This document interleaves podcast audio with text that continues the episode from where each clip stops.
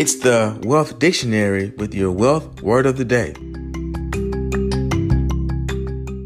LLC and LLP. What is the difference between the two?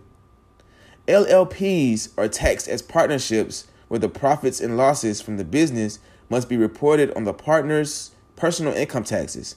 LLCs can have only one member, whereas an LLP must have at least two partners. A single member LLC may be taxed as a sole proprietorship or a corporation. If you enjoyed today's podcast, please subscribe, like, and share. With your wealth word of the day, I am Matthias Trulin.